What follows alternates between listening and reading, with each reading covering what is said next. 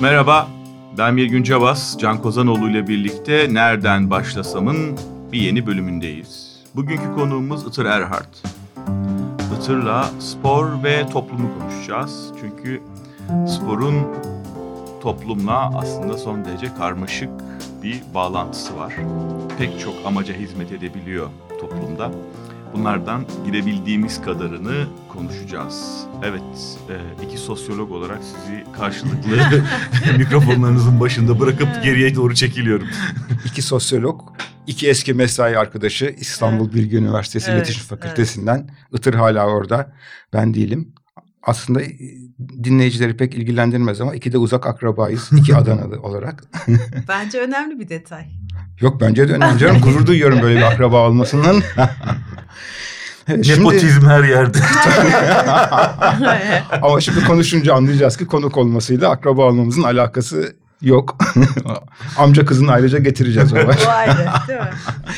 Şimdi Itır aslında e, sporun sosyolojisi diye gireceğiz ama sporun sosyolojisi deyince yapılan çalışmaların çok büyük bölümü yalnızca Türkiye'de değil. Hı hı. Türkiye'de neredeyse tamamına yakını dünyada da çok büyük bölümü futbolun sosyolojisi üzerine. Dünya demeyelim, Türkiye ve Avrupa diyelim. Niye futbolun üzerine bu kadar yoğunlaşıyor sosyoloji? Çünkü özellikle Türkiye'yi ve Avrupa'yı düşünürsek, mesela İngiltere'yi düşünürsek, yani spor sosyolojisi zaten çok yaygın çalışılan bir alan değil. Mesela spor felsefesi de öyle. Ee, böyle tonlarca, yüzlerce felsefeci varsa belki 200'de 300'de bir tanesi. Yani sosyolojide de öyle. Zaten çok niş bir alan olarak hala görülüyor. Yani yeteri kadar ciddi bir konu mu bu acaba? Sosyoloji felsefesi yapılacak kadar diye zaten düşünen ciddi bir kitle var. Bunu bir kenara koyalım.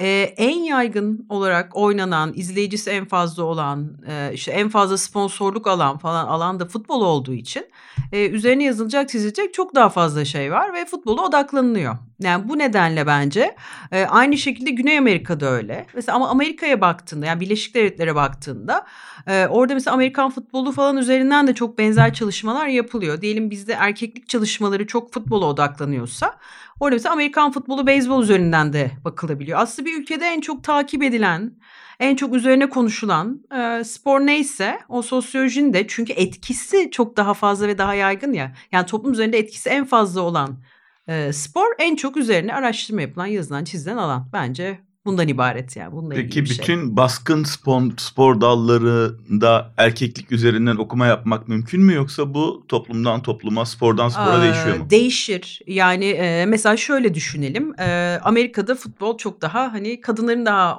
çok oynadığı ve kadın futbolun çok daha başarılı soccer. olduğu. Evet, soccer e, düşünürsek. Ve çocuklukta mesela e, kız ve oğlan çocukların birlikte sosyalleştiği, birlikte oynadığı bir spor. Şimdi mesela orada çalışacaksak aslında kadınlarla ve e, de çok rahat çalışabiliriz. Yani hangi ülkede hangi spor nasıl kodlanıyorsa aslında onun üzerinden bir toplumsal cinsiyet bağlantılı çalışma. Ama işte futbolun en yaygın spor, en çok konuştuğumuz spor ve burada erkeklik çok ön planda olduğu için hatta böyle erkekliğin son kalesi falan olarak futbol görüldüğü için ve tabii çok yaygın olarak erkeklik çalışmalarıyla e, ilişkilendiriyoruz bu alanı. Aslında Amerika'da yani şu anda konuşurken aklıma geldi. Doğrudan bizim bildiğimiz futbolun, onların sakır dediği futbolun sosyolojisinin çok araştırması yok ama yok, sosyolojik evet. profil olarak kabul edebileceğimiz sakırmam diye bir şey var. Evet, Çocuklarını evet. futbola götüren Evet Orada anneler. tezahürat yapan anneler. Anne. tezahürat yapan anneler tabii o var. Mesela Amerika'da e, işte Amerikan futbolu ve bu cheerleader olma meselesi mesela bu çok e, tartışılıyor toplumsal cinsiyet perspektifinden de. Çünkü işte okulun en popüler kadınları cheerleader olurken e, en popüler adamlar e, oyuncu. Yani burada mesela hani sen eğlendiriyorsun gerçek işi erkekler yapıyor. Mesela bunun üzerinden çok çalışma var. Pankartlarda çalışılıyor oradaki performatif e, danslar hepsi çalışılıyor. Yani hangi spor nasıl e, aslında nasıl bir performans, e, gelen izleyici nasıl bir performans içinde onlara göre değişiyor aslında. Ee, sen futbol oynadın mı? Çok az, çok az oynadım. Peki o zaman sana şuradan sorayım. Sahada, tribünde ve Hı? tribünün de gerisinde yani evet, toplumda evet. bulunmuş biri olarak bu üçünün birbirini etkileme biçimleri nedir? Hmm. Ee, çok yani hepsi birbirini çok etkiliyor. Ee, ben sahada çok az oldum. Onu önce anlatayım kısaca. Ee, işte bu Kızlar Sahada diye bir turnuva var ee, ve orada hem profesyonel takımlar e, olabiliyor. Yani hep bir araya gelip hadi biz bir takım çıkaralım da olur. Yani daha yıllar önce oynamış bir grup olabiliriz. E, ya da bir şirket mensubuyuzdur. Hadi bakalım sıfırdan başlayalım belki biraz hazırlanalım da olabilir. Ben orada işte Açev, Açev e, desteklenen STK'dan biriydi. Açev'in takımında oynadım. Üç, yani üç turnuva boyunca değilim. Hani çok az oynadım. Orada da şey zannediyordum hani ben oyunu iyi biliyorum, çok iyi koşuyorum. Bunu da oynarız herhalde deyip ondan sonra topa yetişip vuramıyorum. Yani çoğu zaman öyle oluyor. Onun için o deneyimim çok az. Bir araya ama, gireyim ama Itır evet. sporcu. Evet yani sporla çok bağlantım var. İşte iyi koştuğumu yani o zaman hani koşmak çok ya ben saatlerce koşabilirim ne güzel futbolda oynarız oyunu da biliyorum dedim ama yani topa vurmak başka bir şey. Hani istediğim yere gitmiyor top. hani yetişiyorum ama. ama tribün deneyimin çok daha Tribün deneyimim derin. çok fazla ve tabii e, kadınlarla yani hem tribündeki kadınlarla çok çalıştım. Kendim tribünde çok e, uzun süredir e, yer aldım. Ondan sonra ve e, tabii bu e, kızlar sahada meselesi beni çok ilgilendirdi. Sosyolog bir arkadaşım spor antropolojisi çalışan Yağmur'la beraber aslında o kadınlarla derinlemesine görüşmeler yapıp izleyici olarak da ya da işte soyunma odalarında falan da çok uzun vakit geçirdik. Hani o deneyimim de var. E, o yüzden hepsi birbirini çok etkiliyor. Yani mesela sahada e, insanları tabii tribünden gelen tepki çok etkiliyor. Ama bunun yanına bir de şeyi de koyabiliriz. Yani antrenörler, işte spor doktorları bunların dili aslında seyircinin dili, ondan sonra spor basının dili e, ve değerleri hepsi birbirini besleyen e, aslında unsurlar. Hiçbirini birbirine ayrı düşünemeyiz bence.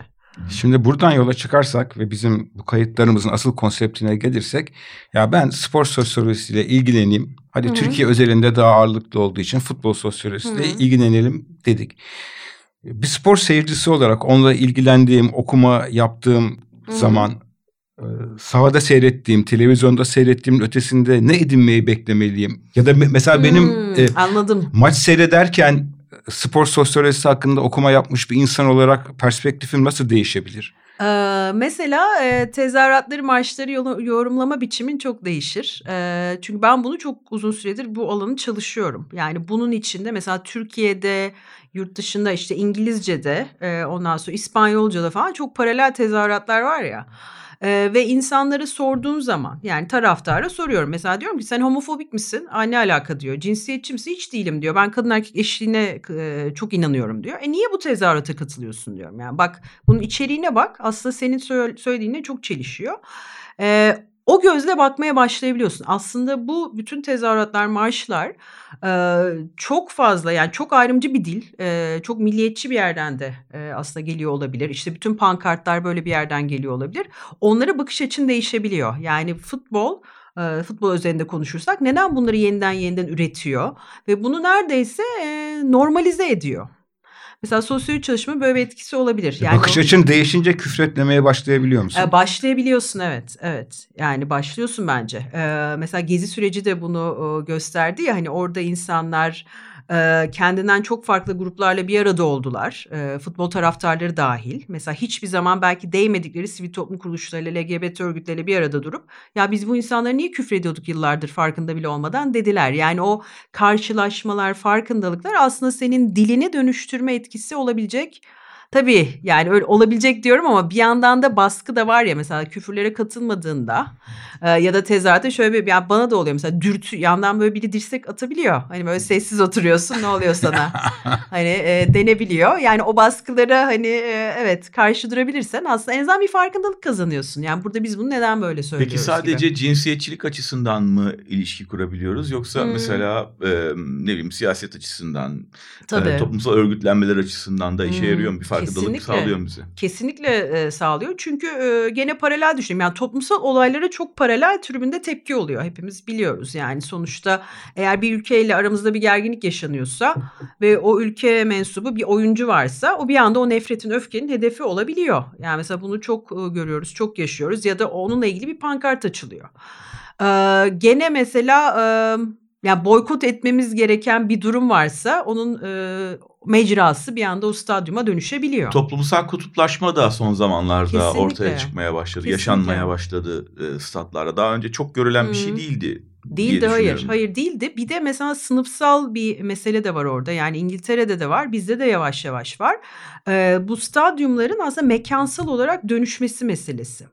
Yani yenileniyorlar mekansal olarak mesela daha rahat, daha konforlu. Yani. Ha, ama bir yandan da sterilize oluyorlar aslında. Aa, öyle düşünebiliriz. Yani işte gentrification'ın evet aslında evet o spor versiyonu. Mesela İngiltere'de çok tartışılan konu ya işçi sınıfının artık dışarıda bırakılıyor olması. Mesela nasıl olur da hani aslında e, bu alanın hakimi olan işte çok uzun yıllar aslında sahibi olan insanların artık o biletleri satın alamadıkları için. Ve ürünleri. E, ürünleri tabii ve e, takımının e, parçası hissedemeyecek bir duruma geliyor ve dış dışta bırakıyorsunuz. Mesela şimdi Türkiye'de de böyle bir şey var ve e, işte çok daha konforlu, ısıtmalı falan e, dediğinizde hani belli bir kitleyi aslında küstürüp dışarıda bırakıyorsunuz. Yani ee, küsmekten öte karşılayamayacak evet. hale getiriyorsunuz hale de geliyor. Anlamda. Tepki verebiliyor. Yani pasolik tepkisini biliyoruz. Mesela tepkisel bir şey de olabiliyor. Karşılayamayacak halde gelebiliyor ama gerçekten orada bir demografik dönüşüm yaşıyoruz. Yani o içeri giren girmeyen, izleyebilen izleyemeyen, dışarıda kalan. Peki mesele sadece futboldan ibaret değil. Tabii çok değil, önemli bir tabii alan. Tabii ki değil. Tabii ki ee, değil. Ama sporun işe yaradığı başka alanlar da var. Örneğin Kesinlikle. bunlardan bir tanesi senin de ön ayak hmm. olduğun e, yardım faaliyetleri. Evet kesinlikle. E, buna da aracı oluyor. Son zamanlarda İstanbul'da özellikle İstanbul Maratonu vesilesiyle hı hı. bunun çok iyi bir örneğini yaşadık ve hatta bu örnek e, hiç umulmadık bir yere de taşıdı. E, seninle birlikte bu e, adım hı. adım organizasyonunu başlatan kişi İstanbul Büyükşehir Belediyesi'nde Spor AŞ'nin başına evet, geldi. Evet başına geldi. Evet evet doğru. Ee, Renay, bu da Renay iyi, iyi bir evet. atama olduğu için, sahadan bir atama olduğu için de pek çok kişinin hoşuna gitti. Ee, hmm. Sporla yardımseverliğin bağını biraz hmm. anlatır mısın? Evet şimdi bu anlatması çok zor ama e, yıllar içinde biraz daha anlaşılır bir hale geldi. Bunu e, işte Kuzey Avrupa'da ve Amerika'da yıllardır yani yaygın yıllardır da dersek hani 20 yıllık bir geçmişi var aslında. Eee, ben bunu orada fark ettim. Yani sürekli insanlar koşuyor güzel zaten hani bizde kimse koşmazken orada koşuyor. Bir yandan da bir bakıyorsun hepsinin tişörtün üzerinde bir şey yazıyor. İşte kanser, eee, HIV ne bileyim, eee, işte Bush'a karşı koşuyorum falan diyen bile vardı o dönem. Yani bu tişörtlerle koşuyorlar. A, ne oluyor? Ben ilgi duymaya başladım ve bir baktım insanlar spor aracılığıyla hem farkındalık hem kaynak yaratıyor ve bu böyle milyonlarca milyonlarca dolar. Eee, bunun nasıl olduğunu anlamak zaman alıyor. Çünkü yani neden karmaşık mi? bir mekanizma ha, aslında. Karmaşık mekanizma ya diyorsun ki mesela benim çok sevdiğim bir vakıf var. TEGEV. Seviyoruz. Harika. Türkiye genelinde yaygın çok iyi iş yapıyor. E TEGEV'e bağış yap Mirgün diyorum ben sana. Sen yapmam diyorsun. Bana ne diyorsun? Ben başka yeri seviyorum. Ama ben sana geldiğimde ya biliyor musun ben işte 6 aydır bir yarışa hazırlanıyorum ve bunu TEGEV için yapıyorum. Çünkü çok inanıyorum vizyonlarına, misyonlarına dediğimde aslında sen TEGEV'den çok Itır'ın e, çabasına bağış yapıyorsun. Yani arkadaşını destekliyorsun. E, ve bu çok güzel bir model çünkü e, ne kadar o vizyona misyona inandığımı ben e, bedenimi ortaya koyarak yani bedenimin sınırlarını hatta mental sınırları, sınırları bu bir maratonsa zorladığım için e, çok daha yaygın bağış toplayabiliyorum ve e, kitlelerden topluyorum bunu. Yani Türkiye'de buna başladığımızda tabii çok kafalar karıştı. Yani niye koşuyorsun? Yani sivil toplum alanından bile hani senin için koşmak istiyorum diyorsun bir derneğe vakfa sen kimsin niye koşacaksın yani para para gelecek yok sen kimsin? Yani mesela çok şüphecilik vardı. Ama yıllar içinde kaç buradan, yıl içinde yani 2008'de ilk koşuyu, bağış koşusunu yaptık. 2005'ten itibaren bunu e, tabii işte sosyolog, antropolog falan tabii e, perspektifinden sahasını yapmamız çok uzun sürdü. Yani bunu nasıl kurgulayacağız, Türkiye'ye nasıl oturtacağız diye 2008'den itibaren pratik olarak yapılıyor. Yani Artıyor mu her yıl sağlanan gelir? Aa, evet yani sağlanan gelirle beraber koşan tabii, sayısı da artıyor. Koşan sayısı çok artıyor. Yani biz başladık 6 kişi. Yani ilk koşuda 40 küsür kişi. E, şu anda 70 bin tane adım adım koşucusu var. Yani böyle çok ciddi artıyor. Bununla beraber desteklenen STK sayısı çok arttı. İşte onlar için böyle şeffaflık, hesap verebilirlik kriterleri var. Açık açık diye başka bir mekanizma üzerinden. Bir yandan da bununla beraber tabii toplanan bağış yani şu anda sırf İstanbul Maratonu'nda 17 milyona yaklaştık. 17 milyon TL toplandı. Ee, ama bu arttıkça ne oluyor? Ee, spor organizasyonları sayısı da artıyor. Mesela koşular yani şu anda istesek her hafta sonu bir koşuya gidebiliriz Türkiye içinde. Ee, koşu yaygınlaşınca triatlon yaygınlaştı. Ya koşabiliyorum acaba triatlona mı geçsem diyenler. Ee, çok daha fazla spor markası Türkiye'ye girdi. Yani bunun aslında sporun yaygın yani böyle tabana yayıldığı zaman. Ortopedist sayısı da artmıştır muhtemelen. Ya, spor ya inanın gerçekten doğru. Ayak uzmanları arttı. Yani arttı ya da çok daha görünür oldu. Yani bizim aramızda mesela işte senin ayak doktorun kim falan diye. yani hepsinde tabii. Ee, çok iyi ve dediğin gibi yani Rena işte bizim adım adım beraber kurduğum arkadaşım öyle bir e, bilgi biriktirdi ki yani hem spor konusunda hem insanların spora katılımı, organizasyonla temaslar, sponsorluklar falan ve İstanbul'daki tabii bu konudaki en yüksek hani makama e, teklif geldi ve çok severek kabul etti. Çünkü gerçekten dönüştürücü etkisi çok olabilecek bir insan. Hepimizde çok yani Renay'ın gelmesi koşu sayısı daha da arttı onu da söyleyeyim. Yani İstanbul Maratonu'nda pek çok insan vay be Renay'ın yarışı diye girdi.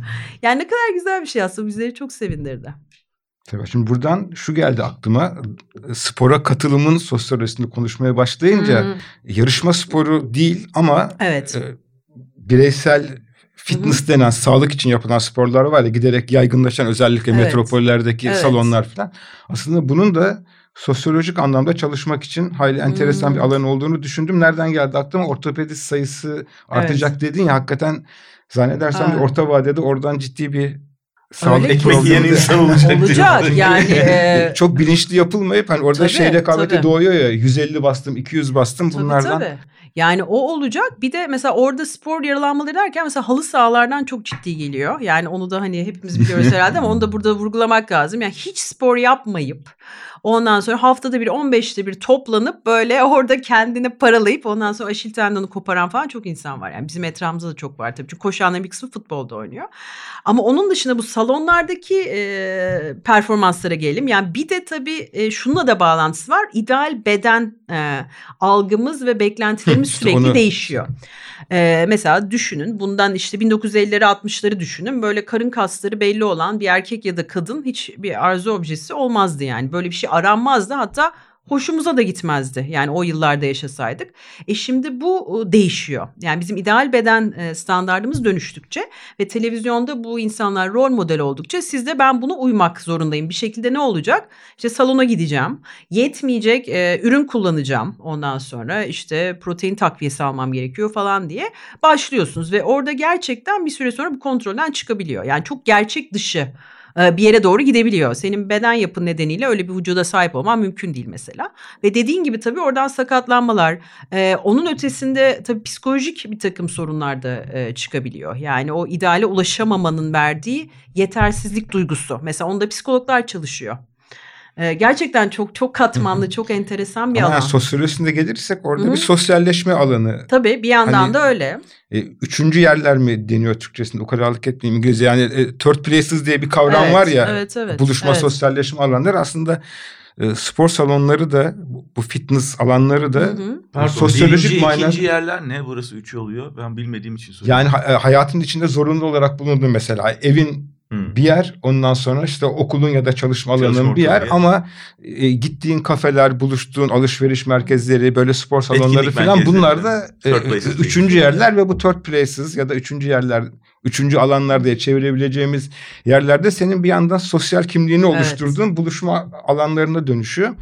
Ha, ee, o da çok yani haklısın yani sözünü kesmiş yok, gibi yok. oldum ama şöyle bir Senin şey de var. Senin lazım. yok birlikte konuşuyoruz ama şunu da düşünelim. Mesela sırf kadınların alındığı spor salonları var. Onları biliyor musunuz? Evet o da çok ilginç ee, mesela. Belki mesela o da çok enteresan bir alan. Mesela B-Fit diye bir model var ee, ve burada e, mahallelerde e, kuruluyor bu genelde mahalle içlerinde ve yalnızca kadınlar e, spor yapıyor e, ve yalnızca kadınlara franchise veriliyor. E, ve Bedriye Hülya diye bir sosyal girişimci arkadaşımızın projesi bu. Ben önce bunu duyunca yani çok tepki verdim. Nasıl yani çok ayrıştırıcı bir şey. Hani neden kadın erkek beraber spor yapmasın? Fakat Bedriye bana şunu anlattı. Evet sen ben e, hedef kitle biz değiliz e, dedi bana Bedriye. E, ya önemli olan kadını aslında evden çıkarmak, e, belki kamusal alana ilk kez e, taşımak. Orada spora başladıktan sonra da ikinci, üçüncü adım olarak aslında erkeklerle beraber belki de parklarda spor yapmasını sağlamak. Ee, şöyle bir yerden çıkmıştık. Bizim aklımıza e, spor ve sosyoloji denince e, öncelikle futbol ve tribün geliyor ama konuşmanın içinde çok farklı yerlere gittik. Spor salonlarına uğradık, insan bedenine gittik, insanın kimlik arayışına gittik. Demek ki spor sosyolojisi deyince burada hafif de öz eleştiri de içerecek biçimde laf sokma mı diyelim ne diyelim. Demek olay yalnızca San Paoli, Livorno ile falan sınırlı kesinlikle kalmıyor. Kesinlikle değil, kesinlikle değil tabii. Yani spor sosyolojisi e, biraz önce de vurguladığımız gibi çok katmanlı bir alan. Yani bunun milliyetçilikle de ilgisi var, ekonomiyle de var. Onu da konuştuk biraz. Sınıfsal bir boyutu da var. Evet çok çok farklı e, disiplinleri ilgilendiren aslında e, böyle açılımları var kesinlikle. Biz o açılımı yapmak için hangi kaynaklara başvuralım diye konseptimize gelelim, ana konseptimize. Hı hı. Kaynak e, düşününce, yani Türkiye'de bu alanda yazan, çalışan e, aslında çok e, fazla insan yok. E, yani ciddi bir kısmı Hacettepe'de, e, bir kısmı da Bilgi'de toplandık. Nasıl oldu anlamadım ama herkes bir şekilde oraya geldi. Mesela Yağmur Nuhrat var, e, İknur Hacı Softoğlu var. Onlar yalnızca bu konuda yazıp çiziyorlar. Onların herhangi bir makalesi çok çok güzel olabilir. Ee, aynı şekilde Hacettepe'de e, Canan Koca Arıtan var. Onunla bir kitap da yaptık birlikte. Hepimiz ona e, katkı sağladık ve kadın ve spor üzerine yani çok farklı e, branşlarda aslında kadın temsiller, beden ve spor üzerine e, çok güzel bir kitabımız da var. Ona da bakılabilir. Ama tavsiye edeceğim çok enteresan bir kitaptı. Aslında İngiliz bir araştırmacı tarafından e, yazıldı. John McManus diye bir arkadaşımız var. E, John o, Oxford'da e, doktora tezini çarşı üzerine yazdı. E, ve çok uzun süre çarşının içinde yaşadı. E, o Welcome to Hell diye bir kitap yazdı. Ve İngiltere'de e, hani Türkiye ve futbol denince yalnızca Galatasaray işte eski Ali Samiyen bunun e, düşünüldüğünü fark edip ya çok boyutlu bir şey Türkiye'de futbol diye inanın hani Diyarbakır'dan işte Edirne'ye kadar her yerde dolaşıp bunun üzerine bütün bu deneyimi içeren çok enteresan bir kitap yazdı. Hatta Cumhurbaşkanı Erdoğan'ın e, futbolculuğuyla ilgili bile bir bölüm var içinde. Yani Türkiye ve futbol diye aklınıza gelebilecek ne çağrışım ne bağlantı varsa bu kitapta topladı. İngilizce okumak isteyen ve okuyabilenler için onu kesinlikle öneriyorum. Yani bir İngiliz araştırmacının bakış açısıyla Türkiye ve futbol üzerine gerçekten bence yazılmış en iyi kitap. Kitabın ee, çevrilmesi için bir faaliyet var mı? Ya şimdilik yok. Çevresi harika olur. Ee, çünkü gerçekten çok çok e, değerli olduğunu düşünüyorum o çalışmanın. Çok uzun süre seyahat de etti e, bu çalışma için. Bir de Türkiye üzerine bir çalışma olduğu için aslında son derece kıymetli. Hatta daha da kıymetli herhangi bir spor sosyolojisi kitabında. Peki yerli olmayan kaynak Türkiye'yi anlatması şart değil e, yerli olmayan kaynak o çok yani İngiltere'de çok e, tabii e, çalışılan bir alan bu e, çok sayıda mesela benim çok sevdiğim e, bir e, dergi var e, Sociological Review e, of Sport tanırım e, bir dakika. International Review for the Sociology of Sport. Mesela böyle harika bir dergi yani var. Evet. Ve bu dergi e, hani her ay yayınlanıyor neredeyse. E, iki ayda bir ya da her ayda ve yalnızca bu alanda e, yani sporun sosyolojisi üzerine e, içinde her sayıda 10 tane makale oluyor. Yani eğer e, bu alana ilgi duyan varsa mesela bu yayını takip etmelerini öneririm. E, gene e, spor e, History of Sport e, diye bir yayın var. Orada mesela tarihsellik sosyoloji üzerinden e, çok sayıda makale yayınlanıyor. Yani bunun gibi hani süreli yayınlar da var e, çok fazla. Rattlıcı'dan bir seri çıktı. Ben de ona katkı verdim. Orada mesela Race, Ethnicity and Sport işte gender ve spor gibi e, Rattlıcı çok ciddi bir e, yani seri yayın yaptı. Bunlar kitap. Ee, ve çoğumuz içine e, katkı verdik. Mesela ben orada e, offside ve kadın ve futbol üzerine bir şey yazdım. E, başka arkadaşlarımız başka alanlarda mesela Afrika'dan da e, e, anlatan, Afrika ve futbolu anlatan da var. İşte Çin'de yeni gelişen e, branşları anlatan da var. Mesela Ratlıcın o spor serisine de bakılmasını tavsiye ederim. Bence çok müthiş bir kaynak. Ben de çok faydalanıyorum. Zaten o tarz kitaplar dünyanın farklı coğrafyalarında yayılan. Şimdi sen Çin denince aklıma geldi. Çünkü dünyadaki spor da 10 yıl önceki spor değil. Yani Kesinlikle e, değil, endüstri değil. olarak yayılmaya çalışıyor. Mesela futbolun Asya'ya pazarlanması, yayılması. Evet. E, aynı şekilde Kuzey Amerika'da aynı düzeyde başarıyı sağlayamayan ama kendince mesafe kat eden bir pazarlama, onların hedef kitlesi falan hakikaten bunlar e, enteresan yani. NBA'in Çin'de e, yayılması ve daha da yayılması için gösterilen çabalar. Ve onun bir noktada tıkanması gibi e, hakikaten enteresan. Yani Doha'da ben iki toplantıya katıldım bu Dünya Kupası ile ilgili. E, orada mesela Çin'den gelen çok sayıda araştırmacı ve e, yani futbolcu e, vardı. Ve en çok şunu eleştirdiler. Yani biz tabii Doha'da Dünya Kupası olabilir mi gibi tartışmalar yapıyoruz. Dediler ki yani sonuçta futbolun ya da herhangi bir sporun Avrupa'nın tekelinde olması aslında ciddi bir sorun bu. Ee, yani neden siz bunun sahibiymiş gibi davranıyorsunuz ki? Hani burada mesela çok ciddi spor okulları yatırımları var dediler. Hem e, bunu Katar için söylediler. Özellikle Çin için söylediler. Ya önümüzdeki 10 yılda e, zannetmeyin ki siz bu şekilde devam edeceksiniz. Aslında futbolun bile merkezi burası olacak dediler. Aslında böyle oturup düşündük. E, gerçekten e, hani e, görmezden bir gelemeyeceğimiz var. bir şey. Pardon sözünü kesiyorum. Yok rica ederim. Ee, ben de konuk çağırıp sazı elim alıyorum. ne demek? Ee, ben de geçen ay Doha'ya gitmiştim Dünya Atletizm Şampiyonası'nda. Bir amacım da burada Dünya Kupası nasıl olur olmazına falan bakmaktı. Şimdi, e, tabii Katar'ın şampiyonayı alma sürecinin biraz e, karanlık evet, tarafları evet, var. Bir şaibe o, Orada yapılacak tabii. olmasının da dünya futbol fikstürünü etkilemesi, liglerin, Avrupa liglerinin Kasım sonu Aralık ayında mola vermek zorunda kalması falan böyle bir problem de çıkacağı görülüyor ama diğer taraftan da spor severlerin, futbol severlerin şunu düşünmesi gerekiyor. Acı bir şey belki bir yandan, bir yandan doğal bir şey bilmiyorum yoruma bağlı. Eğer körfez ülkeleri futboldan paralarını, sermayelerini çekerler ise Katar, Birleşik Arap Emirlikleri, Abu Dhabi filan Dubai'nin parası giderse, Doha'nın parası giderse Belki ne olacak? Belki her şey çok güzel olur.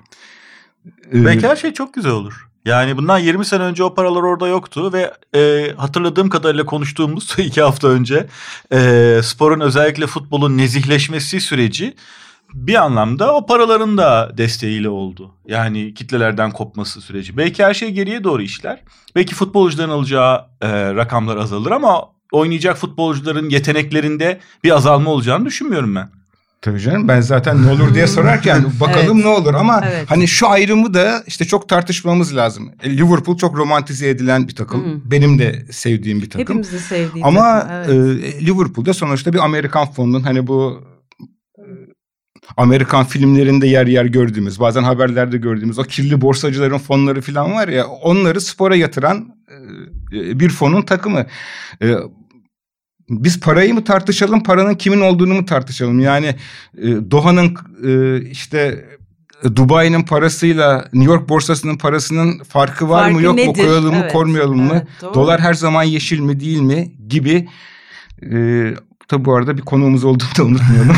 ne demek Şöyle yani? bir şey de var özür dilerim. Evet, Mesela Katar ederim. konuştuğumuz için. Katar için bir yere kadar söyleyebiliriz belki ama mesela Suudi Arabistan buna ev sahipliği yapacak olsa çok başka amaçları hedefleyerek yapacağını e, ya da işte Suudi Arabistan'ın geçen seninle konuşuyorduk galiba boks maçları için ciddi bir e, yap, bunların yapıldığı uluslararası maçların yapıldığı ve yayınlandığı Joshua Andrews maçının rövanşı orada olacak. haline gelmesi e, aslına bakarsan sporla meşrulaşma, sporla açılma, spor diplomasisi falan gibi evet, şeylere yok, hizmet kesinlikle, ediyor. Kesinlikle tabii ki yani sporla e, hani burası da meşru bir yer. Hatta e, şunu bile tartıştık biz yani kadın erkek eşitliğinin olmadığı bir yerde ve tamamen kamusal alanda kadın erkeğin ayrı sosyalleştiği. Yani üniversitedeydi mesela toplantı kadınlar için hukuk fakültesi, erkekler için hukuk fakültesi. Şimdi böyle bir ortamda Dünya Kupası kitlesi ne kadar rahat edecek ya da buradaki kitle Dünya e, Kupası izleyicisiyle nasıl bir arada yaşayabilecek? E, bu da çok tartışıldı. Yani çünkü otelde yer ayırtmadan plajlarda kalacağız diye gelen ciddi bir kitle var biliyorsunuz. Yani bunlar e, Katar'a geldiğinde ne olacak? E, nasıl bir tepki alacaklar? Acaba Katarlar hiç evlerinden mi çıkmayacak bu kitle gelene kadar? Yani bütün bunlar aslında e, konuşulması gereken şeyler. Bir de başka çok enteresan bir belgesel izledim. Dünya Kupası hazırlıkları yapılırken e, işçiler için ayrı bir lig yapılmış. Ve orada da böyle e, kentin dışında yani Doha'nın dışında e, işte bir e, neredeyse varoş diyebileceğimiz bir yerde yaşayan işçiler için kendi aralarında futbol oynamaları organize edilmiş. Hani futbol sizin de için gibi. E, o da mesela belgesele baktığınızda önce çok iyi bir fikir gibi geliyor. Yani e, işçilerden güzel futbol oynuyor. Fakat e, bir baktığınızda gene o da bir meşrulaşma, e, meşrulaştırma süreci. Çünkü bu işçilerin çok kötü şartlarda yaşadıklarını, işte klimasız e, otobüslerle e, bir yerden bir yere taşındıklarını ve 40 derece dış e, sıcakta e, inşaatlarda çalıştırdıklarını biliyoruz. Yani futbol oynatıyoruz onlara ne güzel diye. Ve Uzak Doğu Asya e, ligi gibi bir şey olmuştu. Kesinlikle öyle oldu. Aslında evet. işçilerin çoğu Afganistan, Pakistan, evet, Bangladeş. Evet. Tabii, tabii, Bu arada tabii. E, Katar'da yaklaşık 3 milyonluk bir nüfus var. 300 bini Katarlı. O inşaat işleri 1,5 milyon filan civarında olsa gerek. Hakikaten çok su kaldıracak bir konu konuşması da zevkli. Az önce söylerken şimdi başka bir tarafı daha geldi aklıma. Mesela kadın erkek ilişkileri ve daha işte liberal kültürden gelen ve hatta dizginlenemeyen yani çünkü Katar'a gelen insanların çoğu oraya işte belli bir refah seviyesine ayak uyduracak insanlar olarak düşünüyoruz. Ama futbol fanatiği olarak oraya gelen insanlar da aslında e, oradaki e, yerel nüfusa başka bir şey yaşatacaklar. Az önce dedin ya Ha, acaba kesinlikle. evlerinden çıkmayacaklar mı diye. O da belki bir şok olacak onlara ama başka bir şeyle de yüz yüze Hmm. gelme imkanı sağlayacak orada sıradan insanlar için. Yok, kesinlikle yani çok kalıcı etkisi bile olacağını düşünüyorum. Onun için orada olmak istiyorum. Ee, yani onu deneyimlemek belki sonrasında e, tekrar gitmek e, çok ilginç olacağı ve e, oradan çok enteresan yayınlar, araştırmalar çıkacağı bence kesin. Tabii Katar dışından diğer dünya kupalarına gittiği kadar insan gelecek mi maçları izlemeye o da ayrı bir şey. Gelmezse zaten o statların dolması da çok kolay olmayacağı için mesela Dünya Atletizm Şampiyonası'nda ilk günler çok boş kalınca bayağı askerleri sivil giydirip tribünlere yerleştirdiler filan. Bu defa da işçileri belki giydirip. Ben de öyle düşünüyorum. Yani ne yapar eder icabında uçak paranızı ödeyip e, oraya getirecekler insanları. Tabii ben canım. onu düşünüyorum. O kadar yatırım yaptıktan sonra Evet o yanında hiçbir şey olacak ve hani uçak parasını da biz veriyoruz yeter ki gelin bile diyebilirler. keşke. Itır çok teşekkür ederiz. Ben çok teşekkür ederim. Öyle çok bir yere keyifli bir geldik ki sohbet muhabbet oldu. şimdi kesmezsek bir buçuk saat sürecek. Evet. İki defa da toparlayabildik sözü. Toparladık evet. ben teşekkür ederim. İyi ki çağırdınız sağ olun.